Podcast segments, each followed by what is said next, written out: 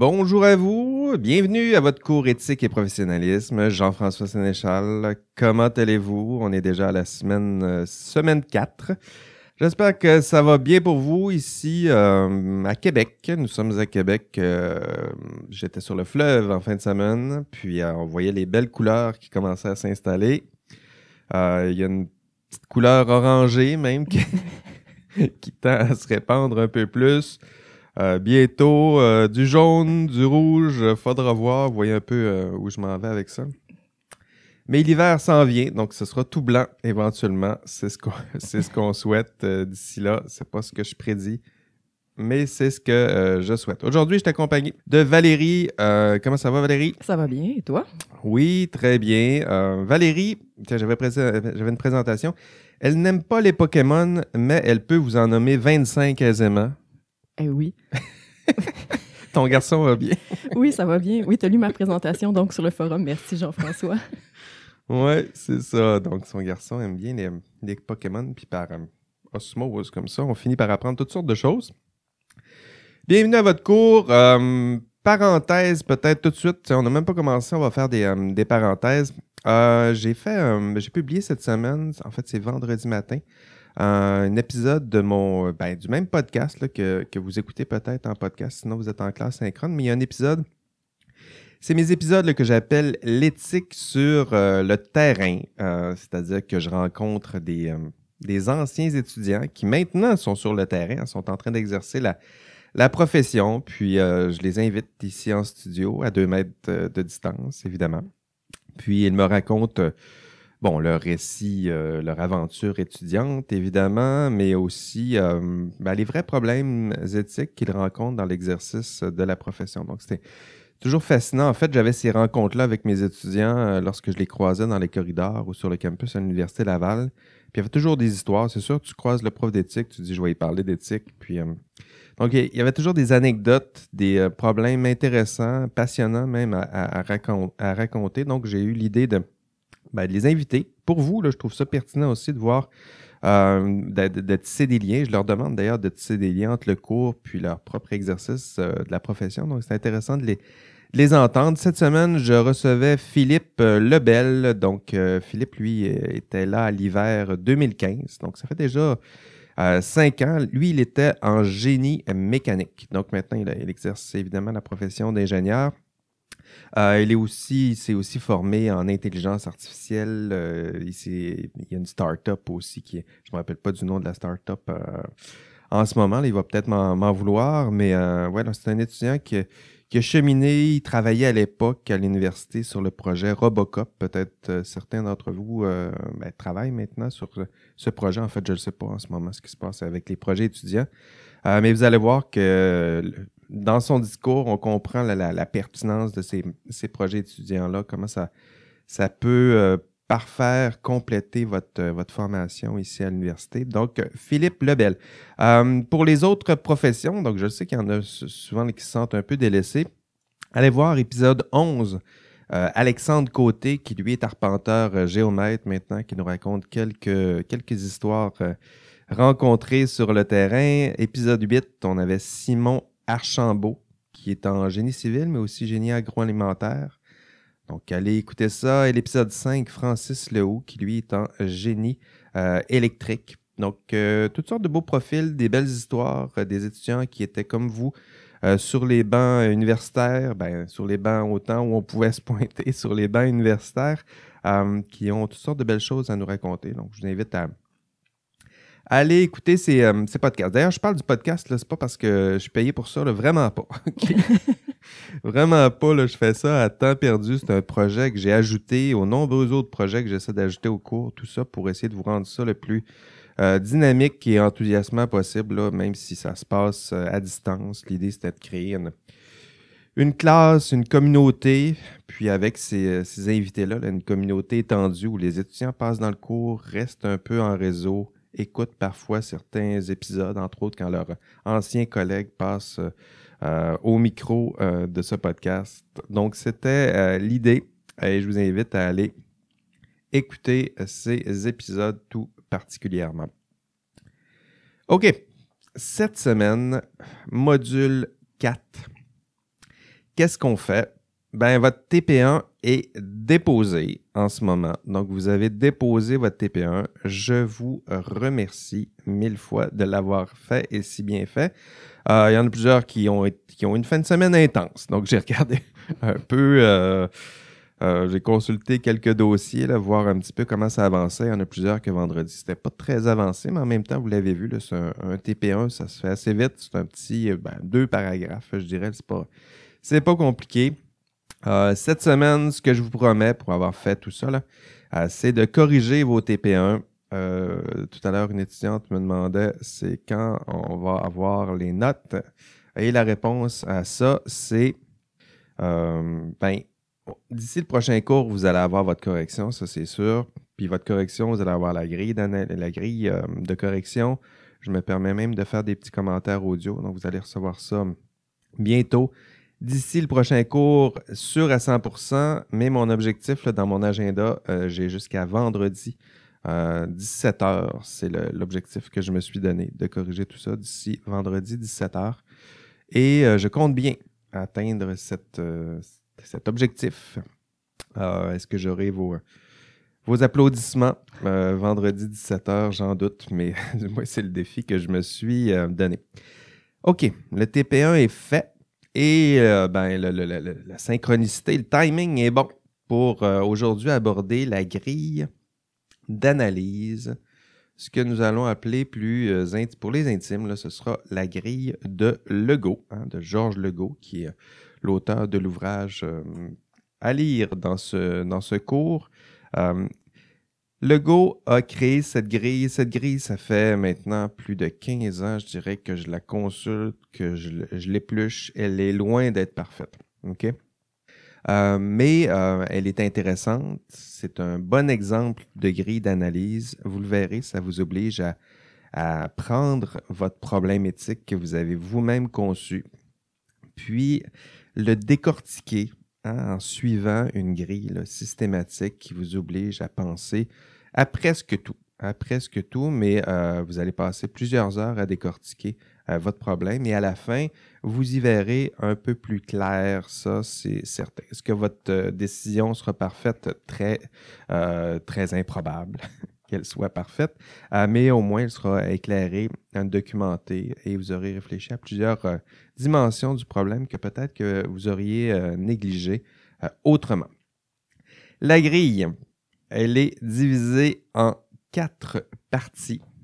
Donc, euh, la phase 1, pour le Go, vous avez votre TP1. Tiens, prenez-le, votre TP1. si vous avez un, exemplaire euh, devant vous, prenez-le, votre TP1, et voici ce que vous devrez faire.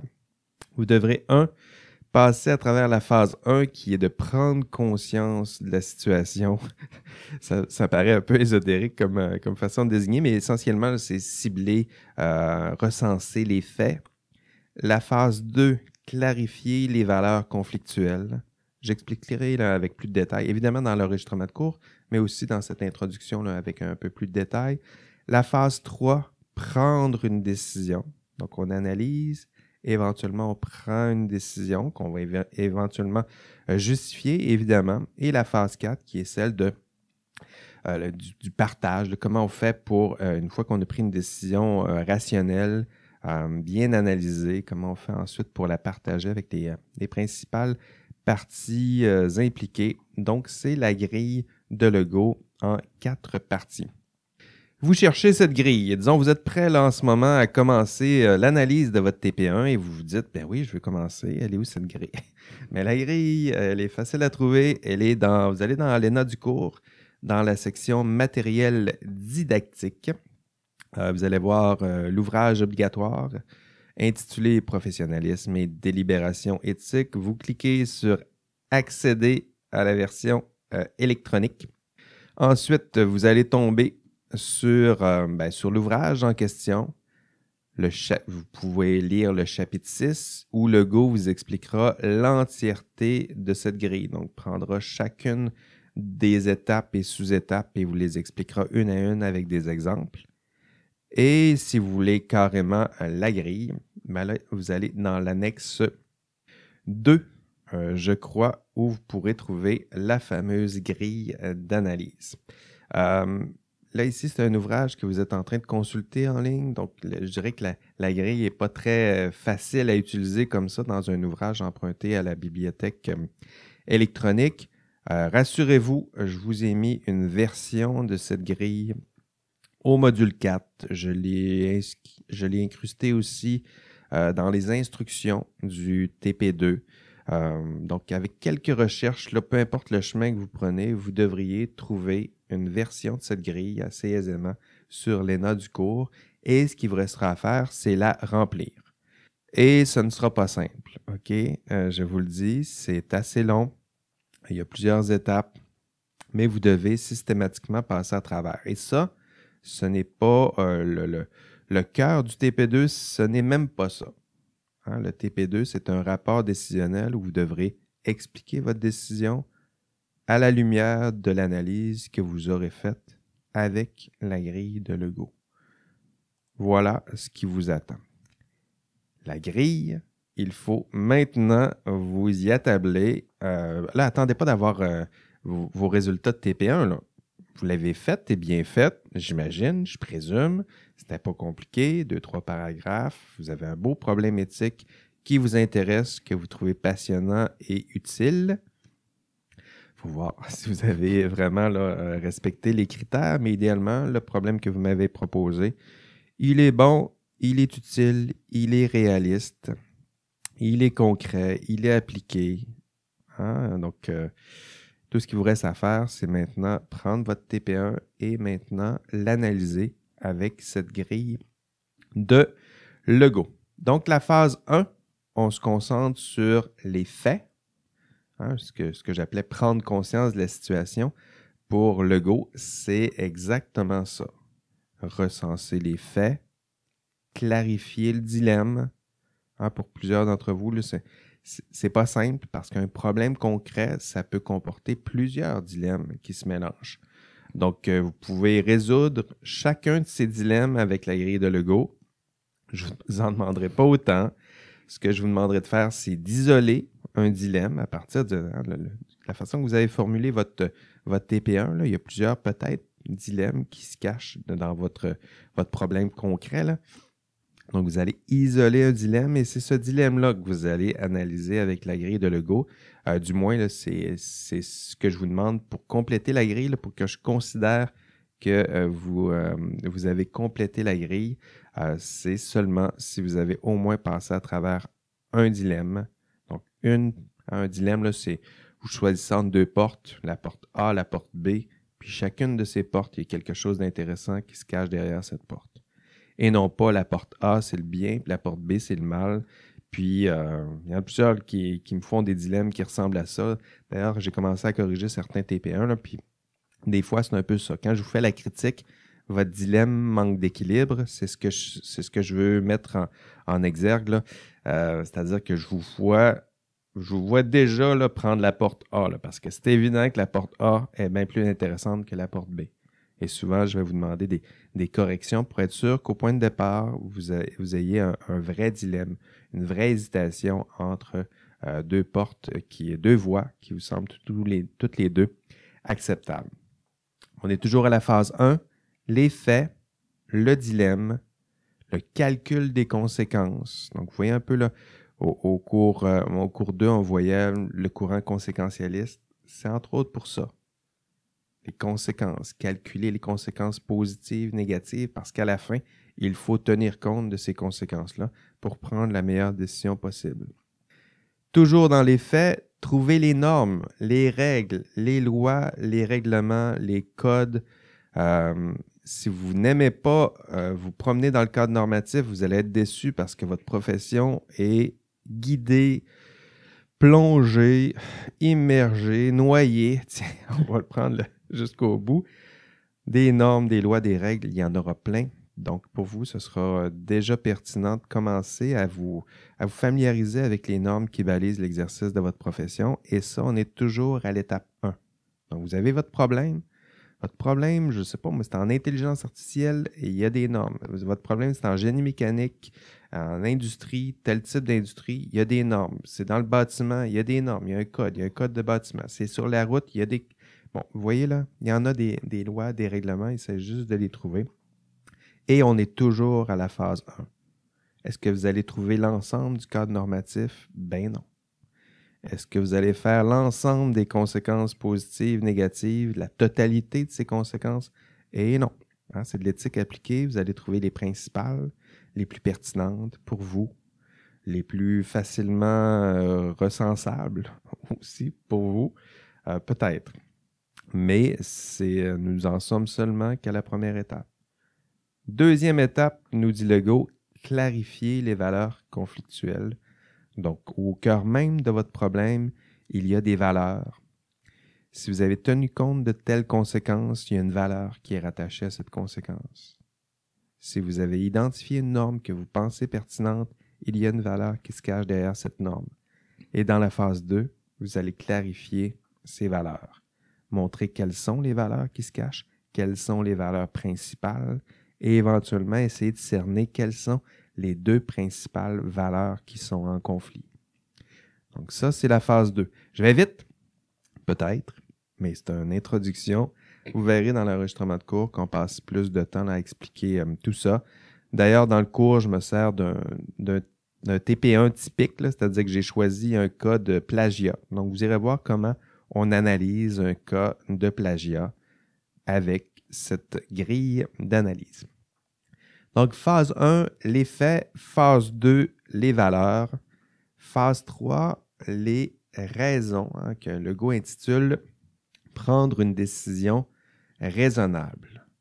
Prendre une décision raisonnable. Donc, c'est à cette étape où vous devez carrément prendre la décision. Évidemment, rationnelle, qu'est-ce que ça veut dire? C'est que vous allez choisir une valeur et vous allez expliquer pourquoi cette valeur a été choisie. Hein? Pourquoi? Hein? Parce que derrière cette valeur, il y a telle règle, ou derrière telle règle, il y a telle valeur, telle conséquence, c'est importante. Et derrière cette conséquence-là, positive, que ma décision te permet de mettre en œuvre, il y a telle valeur. Parce que ça nous permet d'éviter telle conséquence négative, hein? ce qui nous permet de nous rapprocher de telle valeur. Donc ça, ça fait partie des raisons que vous devez déployer. Et enfin, la dernière phase, c'est la phase de d'établir un dialogue, où je dirais que c'est une phase aussi où vous allez revenir euh, essayer d'évaluer la force et les limites, je dirais, de votre propre décision.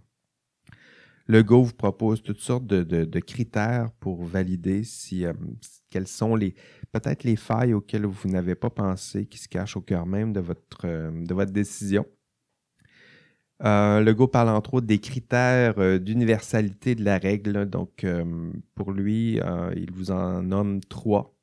Le critère de réciprocité. Et là, ici, même si ça arrive à la fin de la grille, même si vous êtes fatigué de compléter la grille, parce que là, je, vous l'ai dit en, quelques minutes, ça risque de vous prendre deux heures, deux, trois heures passer à travers cette grille-là. Et lorsque vous serez rendu à la fin, c'est pas le temps d'abandonner, c'est le temps, entre autres, de penser aux trois critères de Legault le critère de euh, réciprocité, impartialité et exemplarité. Hein, le go vous dit, votre décision, elle est peut-être bonne, mais réciprocité oblige. Avez-vous pensé à la personne ou la partie qui subira les conséquences euh, négatives les plus graves qui découleront de votre décision? Hein, réciprocité, c'est un peu ça, le penser à celui qui, risque de, euh, de recevoir les contre-coups de euh, de votre décision. Impartialité, nous dit Legault en deuxième critère. Êtes-vous impartial? Ah, ça, c'est intéressant parce que dans la plupart de vos décisions, parfois, le personnage qui prend une décision, il est lui-même impliqué au cœur du problème. Ah, ça se peut bien que, ce faisant, ben, il privilégie son propre intérêt personnel. Nous avons tous tendance à le faire. Euh, mais une bonne décision, on doit aussi se prendre quelques pas de recul pour voir est-ce qu'une personne, si, si c'était pas moi là, personnellement qui est impliqué, est-ce que cette décision-là fait du sens ou elle fait, seulement du sens parce que je suis personnellement impliqué? Hein? C'est ce genre de questions-là auxquelles vous euh, demande de répondre euh. On a un cours sur le conflit d'intérêts d'ailleurs, c'est un peu les, mêmes thèmes, ça viendra au cours cours 9, je pense, le conflit d'intérêts. Donc, cette tension-là entre les intérêts personnels et les intérêts propres à votre profession, impartialité, c'est un peu ça. Qu'est-ce qu'on peut faire lorsque vous êtes partie prenante pour donner encore plus euh, de, rationalité ou de rigueur à votre propre décision? Et le troisième critère, nous dit Lego, exemplarité. Donc, évaluer dans quelle mesure votre décision pourrait-elle s'appliquer à des cas semblables. Hein, on fait un peu ça en, droit, une jurisprudence, euh, lorsqu'un juge euh, rend son verdict, à la toute fin de son verdict, si vous avez lu des, verdicts, hein, il y a toujours l'idée d'essayer d'évaluer dans quelle mesure cette décision-là est applicable à des cas similaires. Est-ce qu'il y avait tellement de circonstances étranges et c'était tellement un contexte unique que cette décision-là est seulement valide dans ce contexte? Et dans ces circonstances, ou au contraire, euh, il y a plusieurs principes qui sont à l'œuvre dans cette décision-là qui pourraient s'appliquer dans d'autres euh, décisions euh, voilà, c'était les trois critères de Lego. Et là, on est à la toute fin de la grille. Et là, vous vous dites, voilà, j'avais un TP1, j'ai passé à travers la grille et c'est terminé. Ben non, c'est pas, pas terminé. Ça commence. C'est là que ça commence où là, vous devrez expliquer. Ah, ça, c'est le vrai TP2, expliquer dans un rapport décisionnel c'était quoi le problème, ça, ça peut ressembler à votre TP1, c'est pas grave. C'était quoi le problème? Quelle décision avez-vous prise? Et pour quelles raisons? Et pour trouver les raisons, il faudra repuiser dans la grille de Lego. Et comment mettre en œuvre cette décision? C'est toujours dans le rapport décisionnel. Et ultimement, avez-vous des recommandations à la fin de votre rapport décisionnel? Faites-nous quelques recommandations notamment pour éviter de se retrouver de nouveau face à ce genre de problème ou des recommandations, ça peut aussi être de l'ordre d'aider vos collègues euh, pour, à résoudre peut-être plus aisément ce genre de problème. C'était, c'était, c'était la grille de Lego, mais euh, c'était un très court résumé, mais c'est ce qui vous attend cet après-midi. Euh, je vous invite à le faire. Ah, il vous reste euh, cet après-midi, vous avez quasiment deux heures sur la plage horaire qui, est habituellement prévue pour un, cours. Je vous invite à aller euh, déjà visionner l'enregistrement de cours, puis tranquillement commencer à, apprivoiser cette grille parce que vous en aurez besoin pour résoudre euh, votre problème que vous m'avez suggéré et éventuellement compléter la grille d'analyse pour ultimement produire le rapport décisionnel. Les objectifs du euh, module 4. À la fin du module 4, qu'est-ce que vous seriez, euh, vous devriez être capable de, de faire? Nommer et expliquer les principales étapes de la grille de Lego et ses principales composantes. C'est ce que je viens de faire. C'est pas compliqué, hein? Donc, vous devriez être capable de nommer les principales étapes, euh, de les reconnaître, d'expliquer les principales étapes. Euh, donc, euh, je vous dis, ça en ce moment, là, pour vous, c'est peut-être compliqué, mais vous allez voir, une fois que vous aurez réécouté l'enregistrement de cours, ou écouté plutôt l'enregistrement de cours, vous aurez utilisé la grille, vous aurez euh, utilisé activement la grille pour votre TP2. Hein, c'est pas juste quelqu'un qui a la complète. Si vous laissez une personne la compléter seule, ben, vous allez voir que ça va être compliqué de l'apprendre, cette grille-là.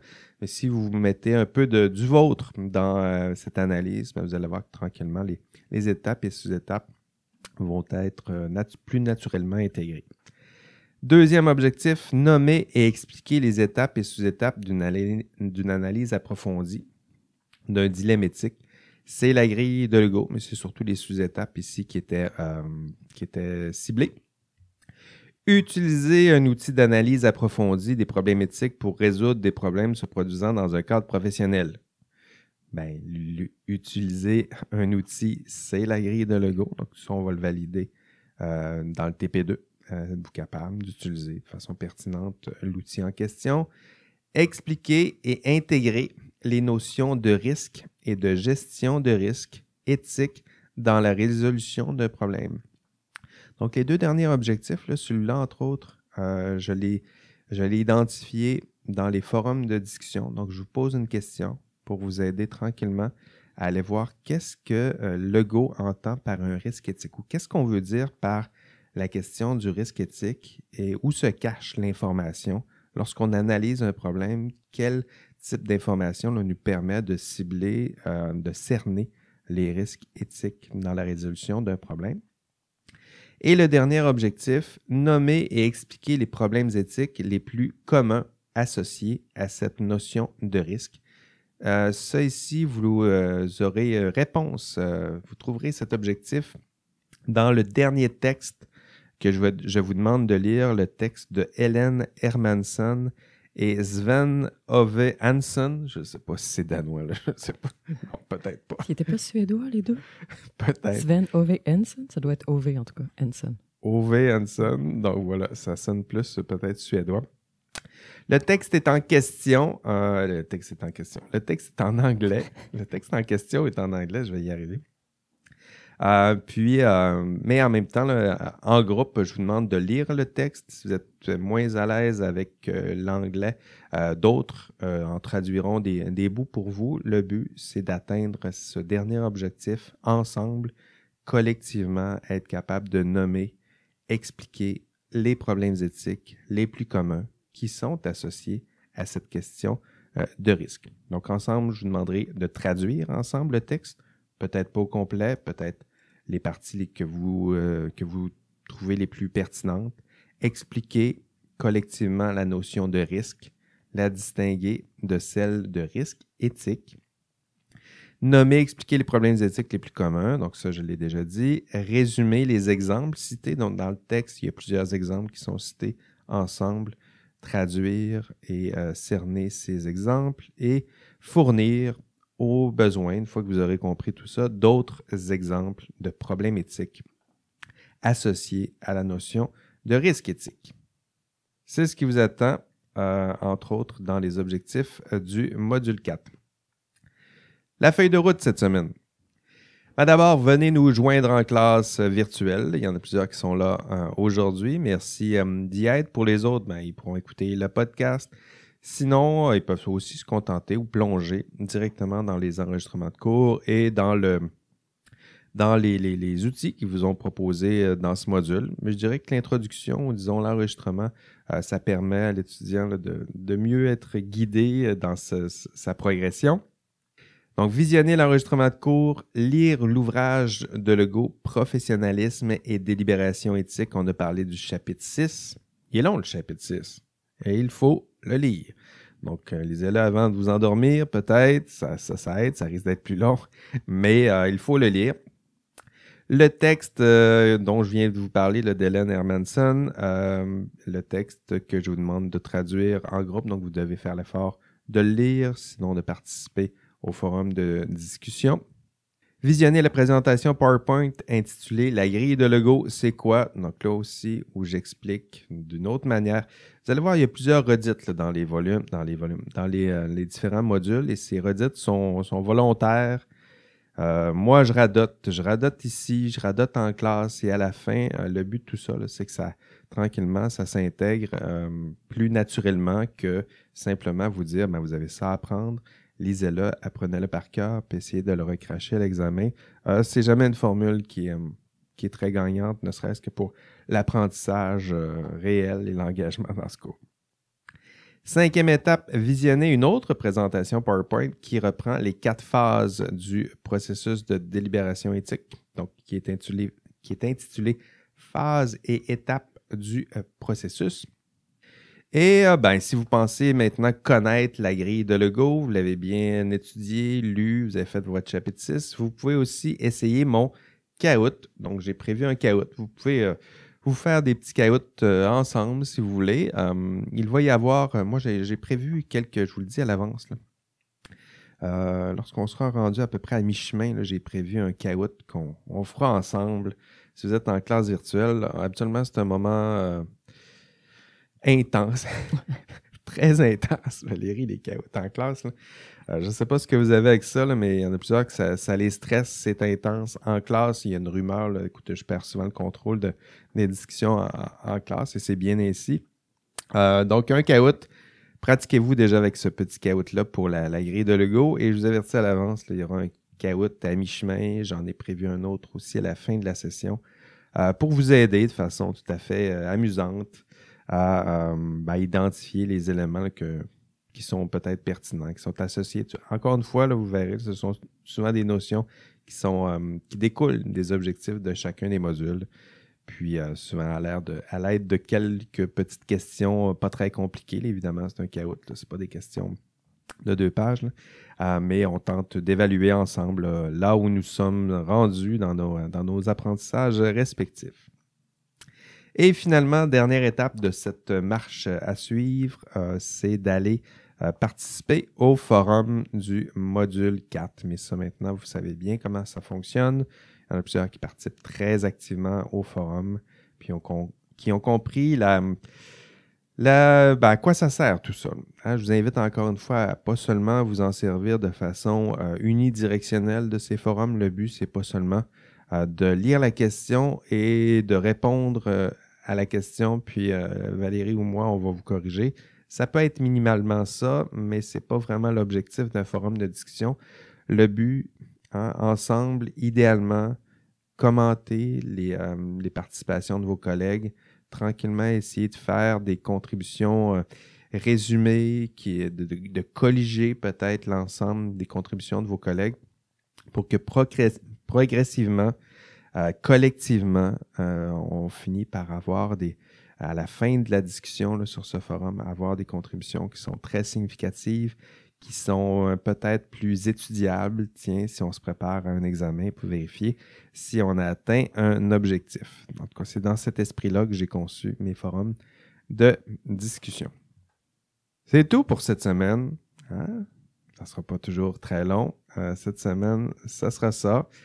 Euh, J'espère que ça va bien se passer pour vous. On est parti dans cette, euh, cette première, cette deuxième vague. Donc, faites les efforts nécessaires. Je suis convaincu que vous le ferez pour euh, aplatir encore une fois cette courbe. Prenez soin de vous. Prenez soin de vos proches. Allez, bye bye. Merci Valérie. Merci à toi. Merci à vous.